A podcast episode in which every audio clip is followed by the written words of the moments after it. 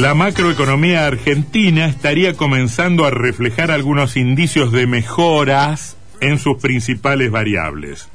No deja todavía los umbrales de prepandemia, pero parece retomar un sendero de eh, indicadores positivos. Esto lo dice un, documento que, que, firma el licenciado Álvaro Gabás, que es economista, que fue secretario de producción y que es director del Centro de Estudios de Desarrollo Macroeconómico y está ahora mismo en línea. ¿Qué dice, licenciado? ¿Cómo le va? Buenas tardes. Hola, buenas tardes. Un gusto saludarlo a ustedes y a, toda la audiencia. Un placer eh, a ver, ¿qué cosas nos generan optimismo de los últimos indicadores? Bueno, la verdad que eh, contextualizando un poco la, economía argentina, como todos los países del mundo, tuvieron una caída muy abrupta el año, el año 2020.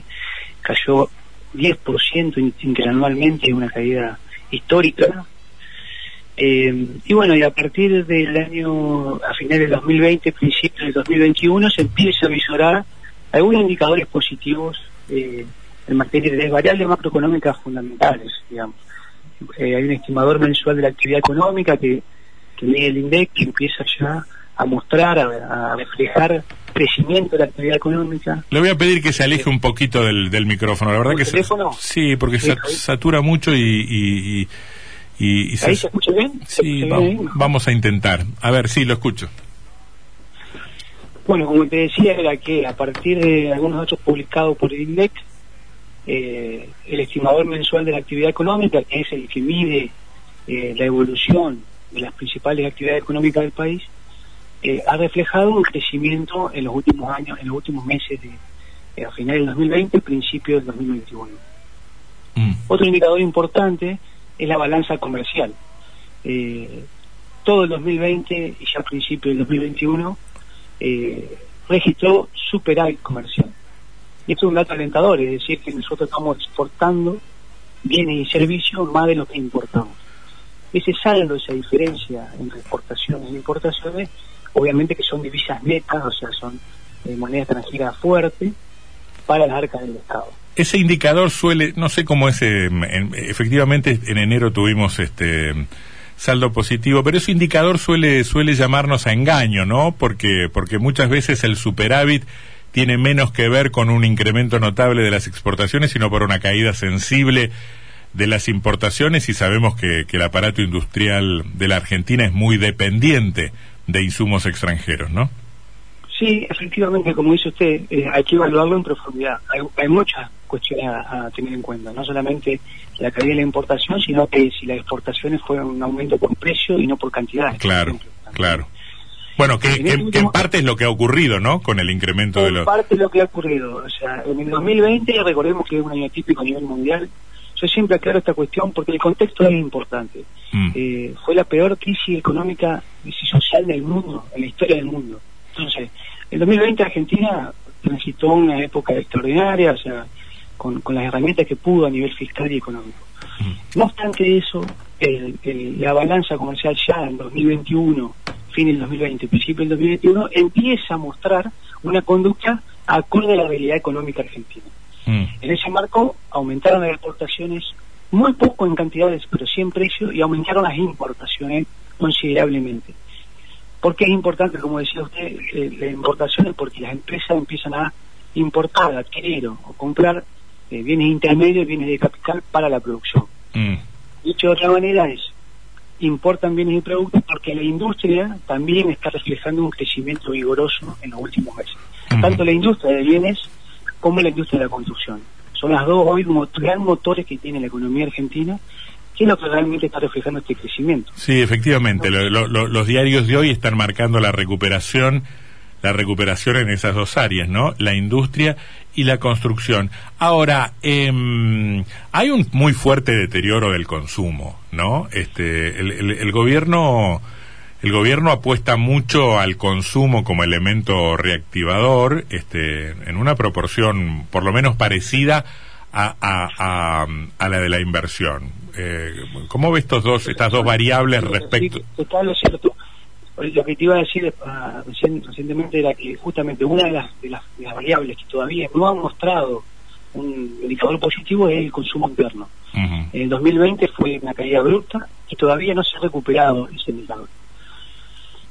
Obviamente que la pandemia, eh, cuando tenemos estas crisis tan profundas, que Argentina ha transitado un montón de crisis. ahí, en el informe nosotros citamos, la anunciamos que en los últimos 40 años hubo una crisis profunda cada en promedio cada 6,5 años.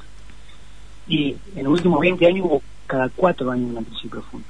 Entonces Argentina tiene un poco esta experiencia de vivir en crisis y cuando hay crisis lo que hace la, la persona, los consumidores, la gente, eh, normalmente eh, deja de consumir.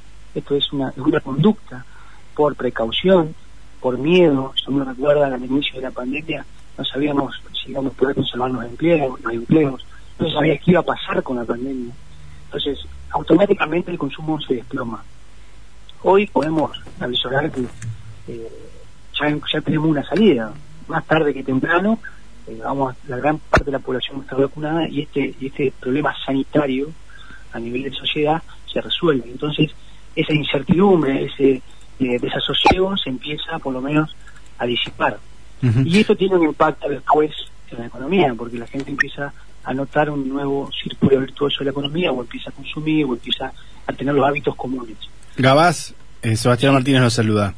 Eh, ¿Qué pueden concluir del análisis del déficit, del déficit estatal? Que tantas veces se mezcla cuando se habla de deuda, de ser el causante de la deuda, que el Estado había logrado eh, bajar el déficit en los últimos años y que luego por la pandemia subió. Sí, como, como ahí en el informe nosotros lo que ponemos es el dato, digamos. Después uno tiene que empezar a, robustecer ese dato o a empezar a ocultar el dato el dato es positivo, o sea, cuando uno dice, che, se redujo el déficit fiscal, es algo, es una meta que se planteó el gobierno nacional en los próximos años para tener una sostenibilidad o una solvencia o mostrar eh, seriedad en materia económica.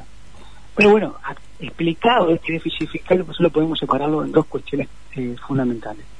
El déficit fiscal primario y el déficit fiscal financiero, que creo que es donde apunta tu pregunta. El déficit fiscal primario es todos los ingresos del Estado Nacional menos todos los gastos del Estado Nacional. Eso te da, entre ingreso y gasto, te va a dar un resultado, que en este caso dio superávit primario, o sea, tenemos más ingreso que gasto, en enero del 2021. Fue el mejor enero de los últimos cinco años, dice usted. Claro, el menor déficit fiscal de los últimos cinco años. Pero ahí está hablando del déficit fiscal total, no del primario.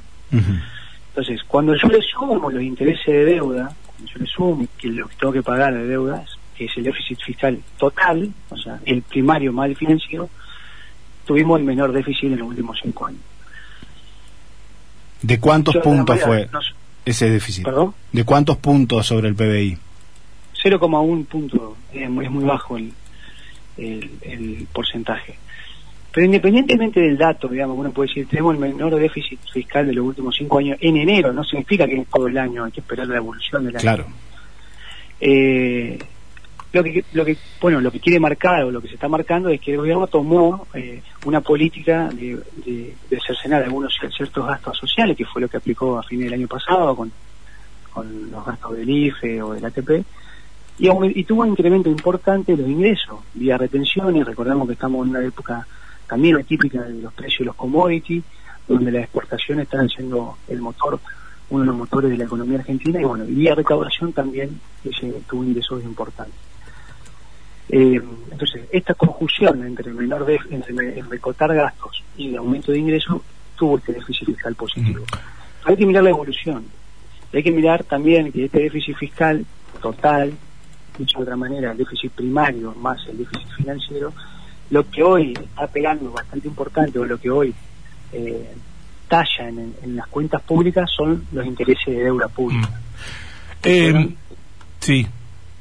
No, no, ese era eso, que, que, que, es a partir del producto de la, de la gran eh, endeudamiento que tuvo Argentina en los últimos años. Mm. Un último punto. Leía con mucha preocupación un artículo que se publica hoy en el diario La Nación, lo firma la periodista Florencia Donovan, que habla de de una virtual situación de remate de activos argentinos, ¿no? Con insistentes versiones que hablan, uno también podría pensar hace algunos años o hace algunas décadas, nos pasábamos horas discutiendo sobre el rol que cumplía el capital extranjero y el capital nacional, ¿no? Bueno, esa discusión ha quedado un poco relegada y hoy muy poca gente discute, este, no sé si para bien o para mal, que el capital extranjero también cumple una o debería cumplir una función dentro de la, de la economía. Ahora, estas noticias hablan de muchísimos rumores respecto de eventuales salidas del país de un montón de empresas en, en diferentes rubros. ¿Qué quiere decir esto? ¿Qué, qué, qué, qué tendríamos que mirar cuando, cuando empiezan a, a, conversarse estas cosas? Yo creo, mira, cuando, la, cuando la, hay salida de empresa no se produce por, por, las, por las decisiones últimas. Yo creo que es una consecuencia de causas anteriores. Eh, la retirada de empresas no se, realiza de un día para otro. Yo creo que puede, ser, puede haber sido el impacto de la última crisis de 2017 en 2019, pero no obstante creo que tampoco yo he visto una gran salida de empresas en Argentina. Lo que sí es importante analizar, que ahí todo lo, lo en el, informe de, esa, de ese artículo, es que bueno, que, lo, que hay una volatilidad de los activos argentinos y es una consecuencia de la crisis eh, 2017, es una consecuencia de la pandemia, es una consecuencia de la renegociación de la deuda, tanto con los privados con el, con el FMI, es una consecuencia de la debilidad que hay en la economía, en la, macroeconomía argentina, que ahora se está ingresando. Yo, eh, por eso hicimos este informe, por eso creemos en, los contenidos, porque tiene es dable destacar que son todas fuentes oficiales. Nosotros no, no tomamos no tomamos fuentes que no sean oficiales. Entonces, eh, están un poco enderezando este, esta, con las herramientas que tienen en la macroeconomía argentina y creo que hay un sendero por lo menos de eh, ajustes o de eh, mejorar esta, esta estructura que tiene de, vulnerabilidad. Bien. En ese marco entendemos que, que Argentina puede tener un sendero de crecimiento en el 2021 siempre y cuando no haya un reflote de la pandemia, siempre y cuando no volvamos a etapas anteriores que vivimos de de confinamiento o de restricción a la economía. Muy bien, licenciado Álvaro Gabás, economista, ex secretario de producción, director del Centro de Estudios de Desarrollo Macroeconómico. Gracias por esta conversación, muy amable. No, por favor, un placer enorme y espero que tengan un buena, buen fin de semana. Hasta luego.